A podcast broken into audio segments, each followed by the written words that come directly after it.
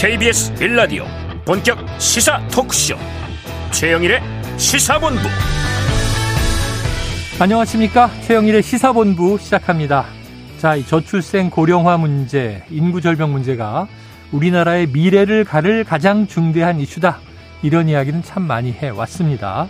고령자의 빈곤, 노동, 정년, 연금, 또 최근 논의되는 무임승차 연령도 언급을 했었죠. 자, 그런데 이 노인 문제 못지않게 우리는 또 아동 문제도 깊이 생각해 봐야 됩니다. 자, 아이가 이렇게 태어나지 않는 저출생의 심각성 다들 걱정하는데요. 그런데 있는 아이들은 왜 이렇게 지켜내지 못하고 행복하지 못한 것일까요? 자, 인천 초등학생 사망이 아동학대 범죄로 드러나면서 이 친아빠와 의붓 엄마가 구속이 됐습니다. 이들은 서로 책임을 미뤘고요. 자, 아이는 학교에 가지 않았는데 이 필리핀으로 떠날 것이라 홈스쿨링을 한다. 이렇게 거짓말을 했다는 거죠. 자, 학교는 아동의 사망 전날 부모와 통화했습니다만 별 조치가 없었습니다. 자, 이런 끔찍한 사건이 낯설지가 않은 것이 매년 종종 벌어지는 사건입니다. 자, 2021년 기준으로 보니까요. 한 해 동안 5만 건이 넘는 아동학대 의심 신고가 있었고, 이 중에 3만 건 이상이 아동학대로 인정이 됐습니다. 자, 부모도 그렇지만 이 아이들이 행복하지 않은 사회, 과연 미래가 있을까요? 자, 최영일의 시사본부 출발합니다.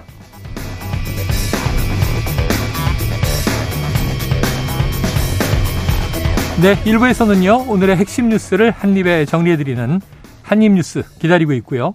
2부에서는 화제의 인터넷 뉴스를 다뤄보는 스트릿 뉴스 파이터, 그리고 일석이조, 이어서 국제본부까지 준비가 돼 있습니다. 자, 1부 마지막에 신청곡을 들려드리고 있는데요. 디저트송, 오늘도 신청 기다립니다. 자, 오늘 꼭 듣고 싶은 노래가 있으시면요. 문자 샵 9730으로 자유롭게 신청해 주시고요. 짧은 문자는 50원, 긴 문자는 100원입니다. 자, 오늘의 디저트송 선정되신 분께는 치킨 쿠폰 보내드리고 있으니까요. 오늘도 많은 참여 부탁드립니다.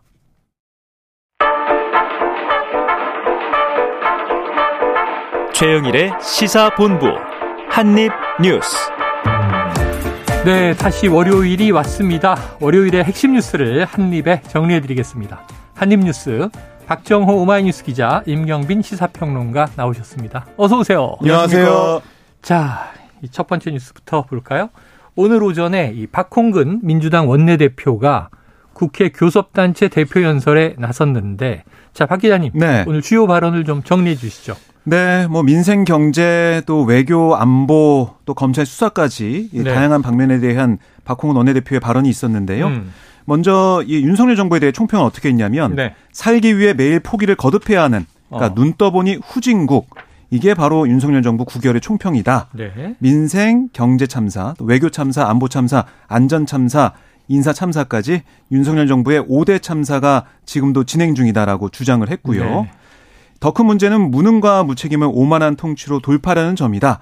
위기의 대한민국의 문제는 윤석열 대통령이다라고 직격을 하기도 했습니다. 어허.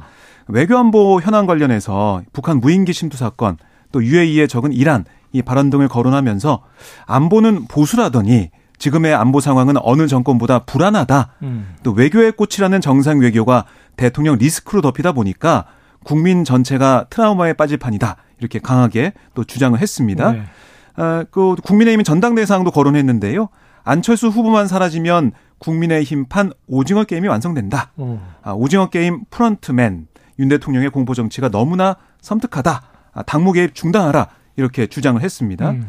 그리고 또 하나 이제 주목됐던 부분이 바로 이 대통령 부인 김건희 여사의 도이치모터스 주가 조작 연루 의혹에 대한 박홍원 원내대표 발언이었는데요. 이 의혹을 겨냥해서 국민 특검을 반드시 관철하겠다 라고 얘기를 했습니다. 네.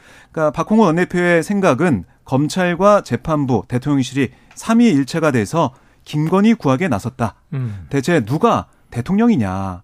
불소추 특권이 김건희 여사에게도 적용되느냐?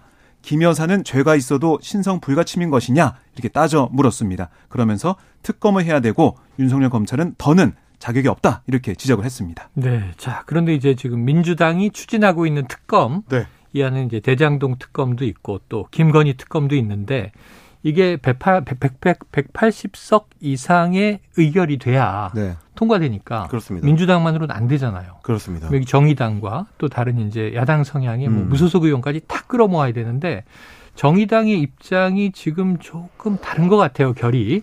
어떤 소리가 나오고 있나요? 일단 민주당 입장에서는 이제 특검을 통과를 시키려면 이제 법제사법위원회, 법사위원회를 이제 우회를 해야 됩니다. 김도읍 위원장이 어, 국민의힘 소속이기 때문에 음. 통과시켜 주기가 이제 만무한 상황이고 네. 그러려면은 이제 패스트 트랙에 이제 태워야 되는데 그렇죠.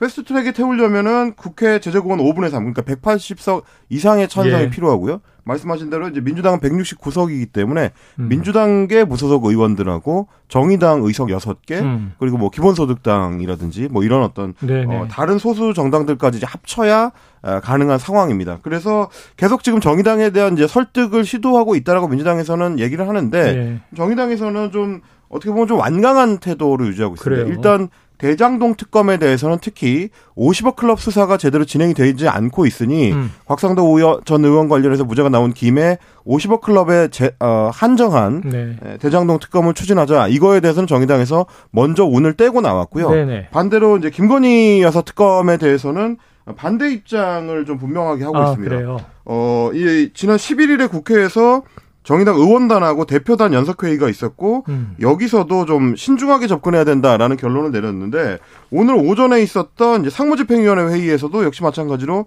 이정미 이제 정의당 대표가 어, 신중해야 된다. 어, 그러면서 이제 또 한 가지 보탠 말이 뭐냐면 어, 이재명 대표에 대한 음. 어 이 공정한 법 집행을 이제 강조하기 위해서 음. 체포 동의안을 의결해야 된다. 네네. 먼저 하는 게 어, 먼저 체포 동의안을 의결하는 게 우선이다. 이렇게 또 주장을 하고 나섰습니다. 그러니까 이거 사실은 민주당 입장에서는 받아들이기 힘든 어떤 타협. 아니죠. 네. 이재명 대표 체포 동의안에 어 찬성 표결하면 그 뒤에 김건희 여사에 대한 어, 특검을 이제 추진할 수 있다라는 의견이기 때문에 음. 민주당에서는 여기에 응할 것 같지는 않고요. 네. 다만 중장기적으로 봤을 때 과연 정의당이 계속해서 예, 김건희 여사 특검을 반대할 수 있을 것이냐. 지금 이제 정의당에서는 뭐 한동훈 법무장관을 비롯해서 검찰한테 빨리 수사를 해라. 네 이렇게 좀 촉구를 하고 있는 상황인데 음. 검찰이 수사에 빨리 나서지 않는다면 그리고 지금도 김건희 여사 특검에 대한 어 이제 국민들의 찬성 여론이 뭐 상당히 높게 나타나고 있는 상황이기 때문에 그런 여론이 유지가 된다면 음. 정의당도 결국 딸려올 수밖에 없을 것이다. 네. 이게 지금 여의도에서의 이제 전망인 것 같습니다. 예, 국면 전환이 될 수 있다. 자, 그럼 이제 야당의 입장들도 조금씩 차이가 있는데 자, 박 기자님, 국민의힘에서는 네. 어떤 입장이에요? 우선 뭐 국민의힘에서는 김건희 특검 여기에 대해서는 강하게 뭐 반발하고 있는 그런 모습인데요. 뭐 스토킹 이런 표현까지 나왔어요. 네, 오늘 또 박홍근 원내대표가 강하게 오늘 또 주장을 했기 때문에 네. 거기에 대해 주호영 국민의힘 원내대표가 기자들에게 뭐라고 했냐면 아니 이 민주당 정권 시절에 이미 얼마나 많이 파헤쳤느냐. 음. 특히 당시 이제 법무부 장관이었던 박범계 의원이 이제 와서 그 당시에 전 정권 네. 법무부 장관이었음에도 불구하고 이제 와서 특검을 주장하는 것을 보고 웃음이 나왔다. 음. 이렇게도 주호영 원내대표가 지적을 했습니다. 그리고 이제 문재인 정부 때 오히려 민주주의 훼손이 많았는데 내로남불 아니냐 이런 평가도 내놓기도 했고요. 네. 또 박정환 수석 대변인도 논평을 통해서 아, 박홍근 원내대표 연설이 시작부터 끝까지 남 탓이었다. 어. 아, 야당 탄압과 정치 보복이란 공허한 외침이 오늘도 빠지지 않았는데 여기에 대해서 민주당이 계속 이렇게 나가는 것은 민주당 입장에서 좋지 않다. 음. 왜냐하면 총선 때 과연 이런 민주당의 외침 주장이 받아들여지겠느냐라는 네. 그런 꼬집는 모습도 볼 수 있었어요. 결국에는 이 특검 얘기가 나올 때마다 국민의힘에서는 전 정부에서 수사를 많이 해왔는데 특검 얘기하는 것은 이건 맞지 않는 행태다라는 네. 계속 펼칠 걸로 보입니다. 그리고 이제 정진석 비대위원장도 이제 민주당의 특검 주장에 대해서 2판 4판 특검이다. 뭐 생태 특검이다. 이렇게 비판을 네네네. 하면서 김건희 여사의 무죄가 확정된 거나 다름없다라는 식의 이제 표현을 음. 하고 있는데요. 지난주에 있었던 도이치모터스 주가 조작 사건 관련된 이제 재판 결과를 통해서 소위 돈을 댄, 네네. 돈만 된 전주들은 무죄 판결을 받았다. 그리고 이제 공소시효도 이제 대부분 만료된 걸로 나왔기 때문에 김건희 여사는 음. 사실상 이 혐의에서 노연한 것이다라는 게 지금 국민의힘과 또 대통령실의 입장인데 입장이 나왔죠. 다만 이제 사실관계를 좀 더 명확하게 하자면 네.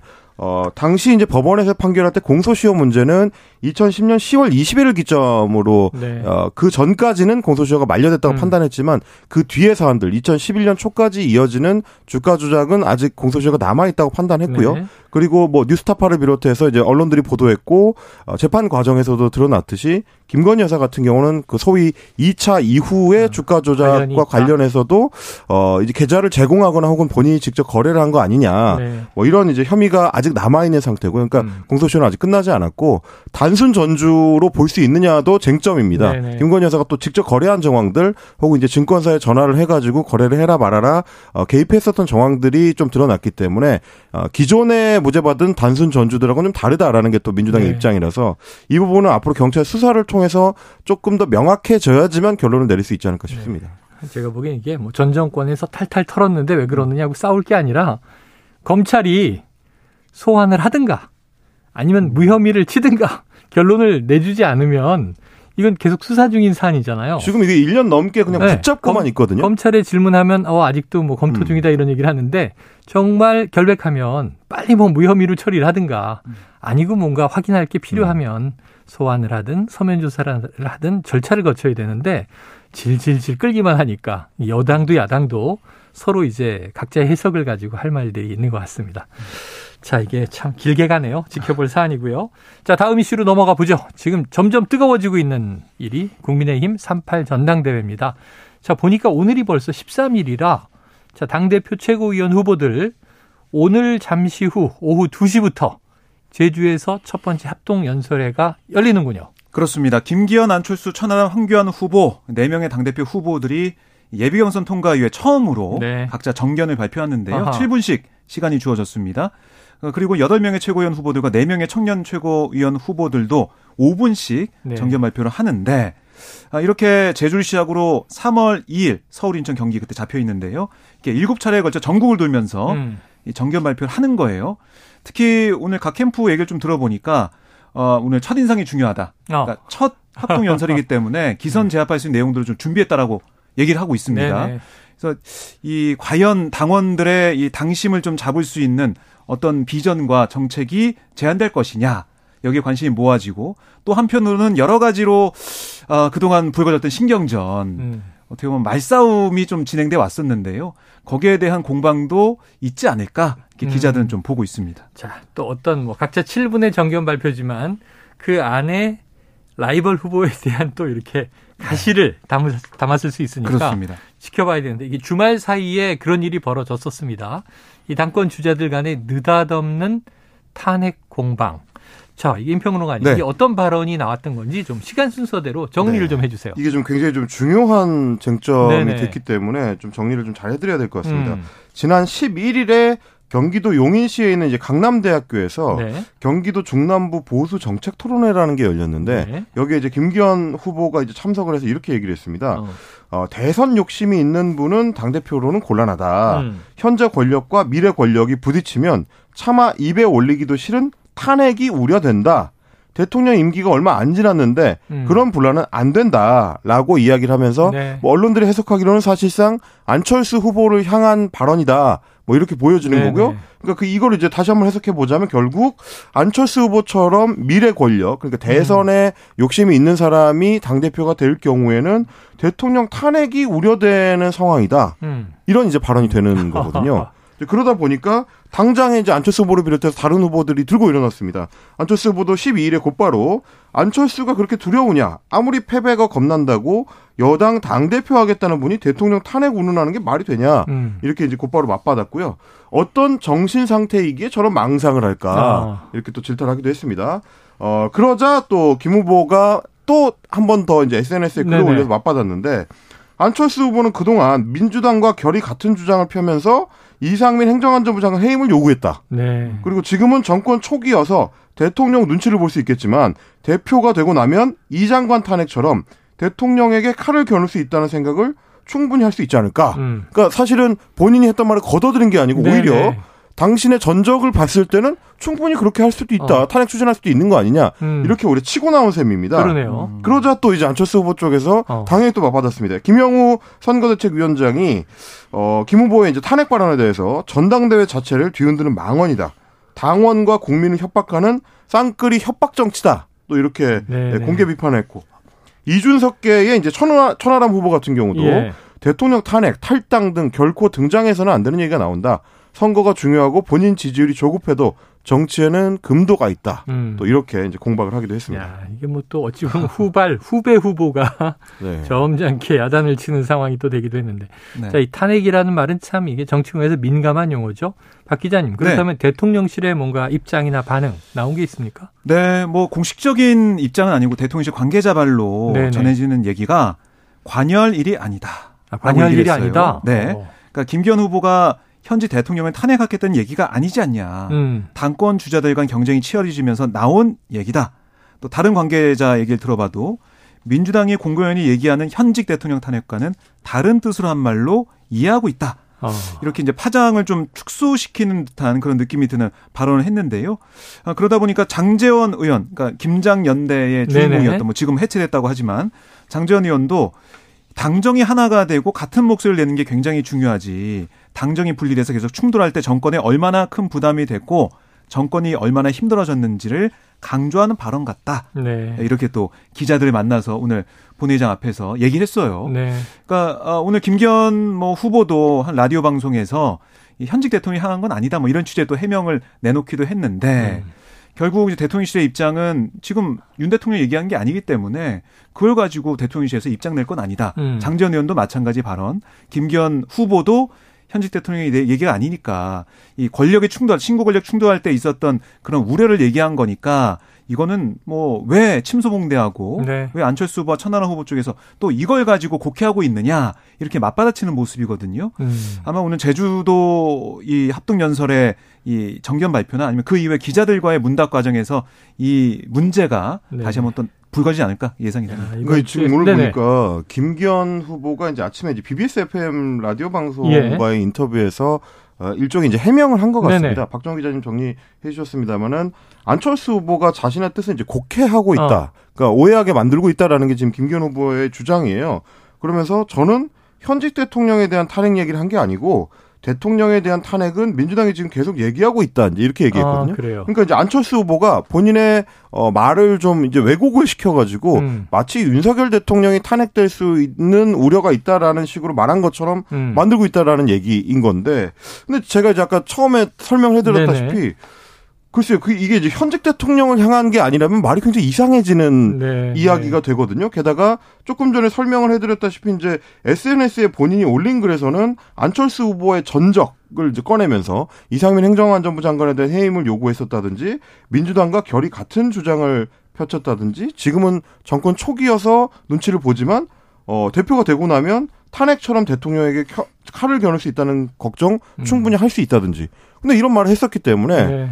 이게 지금 윤석열 대통령을 지칭한 탄핵이 아니고 그냥 뭐 그럴 수도 있는 어떤 맥락이 크게 있다. 음. 이렇게 뭉뚱그리고 넘어갈 수 있는 발언인가? 저는 네네. 잘 이해가 안 되긴 하거든요. 아하. 그러니까 물론 이제 이렇게 생각하실 국민들이 많으실 거예요. 예. 그러니까 아마 그러다 보니까 어 김기현 후보 측에서도 탄핵이라는 단어를 꺼내서 일종의 당원들에 대한 이제 어떤 결집을 유도하려는 움직임을 보였다가 생각보다 후폭풍이 크니까 네. 말을 좀 걷어들이는 과정일 수는 있습니다. 저는 왜 그렇게 생각하냐면 장재원 의원의 등장 시점이 음. 항상 굉장히 중요했거든요. 네네. 장재원 의원이 어뭐 논란이 너무 커지면 본인이 백의종군하겠다, 말을 아끼겠다, 페이스북을 뭐 닫는다 이렇게 했다가 네. 어, 나서야 되는 타이밍에는 정말 기가 막히게 출연을 어. 했는데 오늘 같은 경우도 논란이 커지고 상대 후보들이 이제 이 사안을 키우는 양상을 보이니까 중간에 이제 끼어들어서 정리하는 모습을 보였단 말이죠. 네. 윤석열 대통령을 향한 게 아니고 이전에 노무현 대통령 사례라든지 음. 뭐 이명박 박근혜 대통령 때도 네, 네. 당의 주류 세력하고 대통령이 갈등하게 되면 지지율이 떨어졌다. 음. 그걸 얘기한 거다라는 식의 정리를 시도했습니다만 음.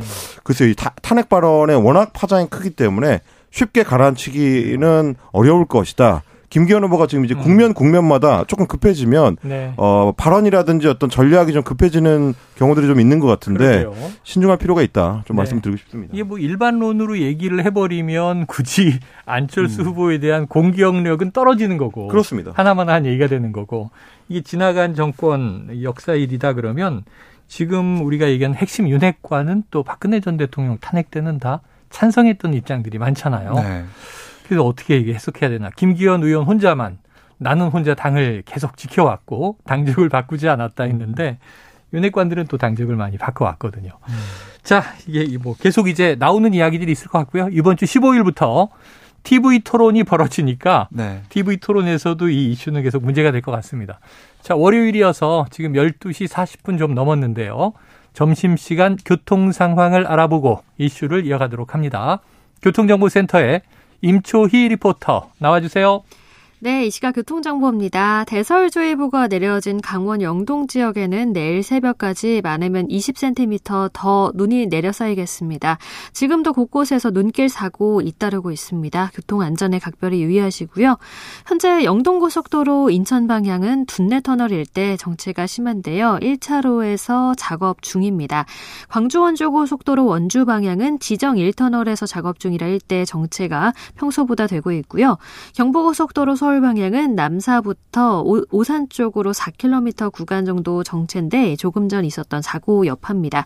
이후에는 양재 부근에서 반포까지 막히고요. 반대 부산 방향은 한남에서 서초, 신갈에서 수원, 그리고 동탄에서 작업 중인 오산까지 밀리고 있습니다. 수도권 제2순환고속도로 구리에서 판교 쪽은 남양주부터 강일 쪽으로 오전부터 정체가 계속되는데요. 전 시간 강일에서 있었던 돌발 상황 여파입니다.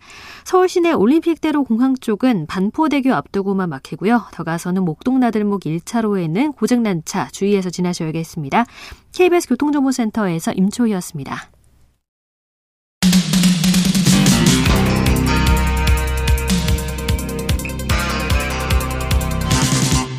최영일의 시사본부. 네, 자 위례 신도시 그리고 대장동 사건 관련해서 이재명 대표는 이제 추가 소환까지 마쳤는데요. 자, 검찰은 이재명 대표를 더 부르지 않고 왜냐하면 질문 다 못했다 또 그 얘기가 나왔거든요. 네. 근데 더 부르지 않고 이번 주 안으로 구속영장을 청구할 것이다 이런 전망이 나오는데 박 기자님 좀 신빙성이 있습니까?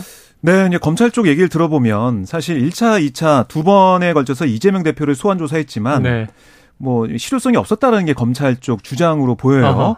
1차 조사 때 제출한 33쪽 분량의 서면 진술서로 네네. 1차 조사와 2차 조사 다 이제 답변을 대신하면서 구체적인 진술을 피했다라는 네네. 거고요. 어, 그리고 뭐 더 이상 부르지 않아도 다 된 거고 또 충분한 소명 기회를 제공했다 이재명 대표한테 음. 이 점도 검찰이 좀 내세울 것 같은데요. 이재명 대표도 지난 10일 2차 조사 마친 다음에 뭐라고 했었냐면 진술서 단어의 의미나 문장의 해석으로 절반의 시간을 보냈고 음. 의견을 묻는 질문이 많았다. 네. 왜 다시 불렀나 의심될 정도였다. 아, 경찰에 포획된 대장동 관련자들의 번복된 진술 망고는 아무런 근거를 찾을 수 없었다. 이렇게 또 얘기를 하고 음. 있어요. 그러니까 이런 어 입장이나 아니면 검찰의 수사 과정을 볼 때 더 이상 부르는 게 무의미하다 이렇게 음. 판단한 것 같고요. 그리고 이게 이제 성남 FC 후원금 의혹도 지난번 소환 조사를 이재명 대표를 했었는데 네. 이것까지 묶어가지고 이번 주 중에 영장을 청구할 거다라는 얘기를 하고 있는데 결국에는 이재명 대표가 아, 진술을 거부하면서 수사에 협조하지 않았다는 거, 그 다음에 이 범죄 혐의가 중대하다. 이 점을 들어서 음. 어, 검찰이 구속영장을 청구를 하는 그런 상황이 될 텐데 아, 그러면 국회 판단을 받아야 되는 거고요. 그다음에 또 하나는 아, 지난 7일 성남시청 등 40여 곳에 대한 압수수색이 있었습니다. 네. 이거는 백현동 사건에 대한 네. 거였는데 이건 또 어떻게 될 것이냐. 그렇죠. 그럼 이게 수순이 압수수색한 다음에 압수 물품을 분석한 다음에 관련자들 소환한단 말이죠. 음. 이재명 대표를 예, 대장동 건이 말고 이 압수수색 한 것에 대해서 또 소환할 수도 있다. 네네. 이런 얘기가 나오고 있어요. 그래서 검찰 입장에서는 법조계 얘기를 들어보면 구속영장을 이번에 뭐 친다고 하지만은 다른 또 수사할 거리가 남아 있다. 네. 그러니까 이 사법 리스크는 끝난 게 아니다. 이런 얘기를 또 하고 있습니다. 네. 백현동이 있고 또 하나는 이제 쌍방울 관련이 그렇습니다. 있는데 음. 변호사비 대납 의혹일 줄 알았는데 지금은 대북 송금 건으로 흘러가고 있습니다. 그렇습니다. 자, 관련해서 국내로 압송된 김성태 전 쌍방울그룹 회장의 금고직이라고 알려진 이 전재경 총괄본부장 김모 씨. 자, 검찰이 구속영장을 청구했습니다. 국내로 송환됐으니까 당연한 수순인데 이 김모 씨가 영장실질심사 참석 포기를 했네요. 네, 지난번에 이제 김성태 전 쌍방울 아. 회장이랑 이제 같은 길을 예, 가고 예. 있는 건데 지금 수원지검에서 수사를 하고 있습니다. 음. 어, 이번에 이제 영장 청구한 내용을 보니까 대북 송금을 위해서 했었던 이제 외국환 거래법 위반 혐의 네. 그리고 뭐 사기적 부정 거래 같은 이제 자본시장법 위반 혐의 네. 이거는 이제 뭐 어, 전환사채 발행이라든지 이런 것들과 좀 관련이 있는 거고요. 네. 회사 자금 횡령, 비상장 회사에 대한 부당 지원, 배임 혐의 이런 것들입니다. 음. 근데 이제 조금 전에 우리 팀장님께서 말씀해 주셨다시피 어, 변호사비 대납 의혹 이재명 네. 대표와 연루됐다고 그동안 이제 의혹 제기가 되었던 그 사건과 관련해서는 혐의점이 지금 구속영장에 직접적으로 명시되지는 네 않은 것 같고요. 이것도 음. 지난번에 김성태 전 회장의 경우하고 이제 같다고 볼 수 있겠습니다. 음. 물론 이제 검찰 입장에서는 구속영장이 발부된 뒤에 추가 수사를 통해서 더 밝혀낼 수 있다 라고 지금 이야기를 하고 있습니다만은 네. 뭐 법조계에서 이제 대체적으로 분석하기로는 어 실제로 돈을 받았다는 변호사를 애초에 특정하지 못했기 때문에 음. 음, 음. 뭐그 사안에 대해서는 수사 진도가 나가기 어려울 것이다라는 지금 전망이 많은 것 같고요. 네. 그래서 결국 이제 쌍마울 관련된 사안은 이재명 대표와 연관된 게 대북 송금 정도가 남지 않을까 예. 뭐 이렇게 또 전망이 됩니다. 다만 뭐 앞서서도 이제 박정호 기자님하고 정리해 주셨습니다마는 어 대북 송금을 비롯한 이제 쌍방울 관련 의혹 음. 그리고 이제 백현동 관련된 사업 의혹 그리고 호텔 건립과 관련된 사업 의혹 이런 네네. 어 사안들이 계속 좀 어, 수사가 남아 있기 때문에 이재명 음. 대표는 앞으로도 소환에 응할 거냐 말 거냐 구속영장을 검찰이 청구할 거냐 말 거냐라는 논쟁이 쭉 이어지지 않을까. 네. 그게 어떻게 보면 또 이제 또 검찰의 어떤 의도로도 볼 수 있다. 이렇게 해석해 보면 될 것 같습니다. 어, 참 이게 끝이 안 보이네요. 끝이 안 보이는 상황입니다. 사안이 참 많습니다. 자, 이게 재판에 넘겨진 김성태 전 쌍방울 그룹 회장 검찰 조사에 적극적인 진술을 쏟아내고 있다. 박 기자님 이런 보도가 계속 쏟아져 나오네요. 네, 그렇습니다. 그러니까 이 김 전 회장의 한 측근이 음. JTBC 인터뷰에서 어떤 얘기를 했냐면 김 전 회장이 진실을 밝히고 싶어서 한다. 네. 아, 모든 것을 뒤집어 씌우려는 모양새가 있어서 굉장히 배신감과 억울함을 느끼고 있다. 예. 아, 이렇게 전해주고 있는데, 그러니까 이재명 대표와 이화영 전 경기도 평화부지사가 최근 불법 대북 송금 의혹에 대해서 몰랐다. 음. 이런 취지로 부인을 하니까 김 전 회장이 배신감을 느끼고 어떻게 보면 스모킹건으로 볼 수 있는, 그러니까 자금 담당을 했었으니까. 음. 이김 전 본부장의 귀국을 종용했다. 네네. 이런 얘기가 나오고 있는 거예요. 그러니까 귀국에서 다 증언하라. 이런 김성태 전 회장의 지시를 받고 어, 이 김무 씨가 김 씨가 들어온 거다. 뭐 음. 이런 주장이 나오고 있는 건데.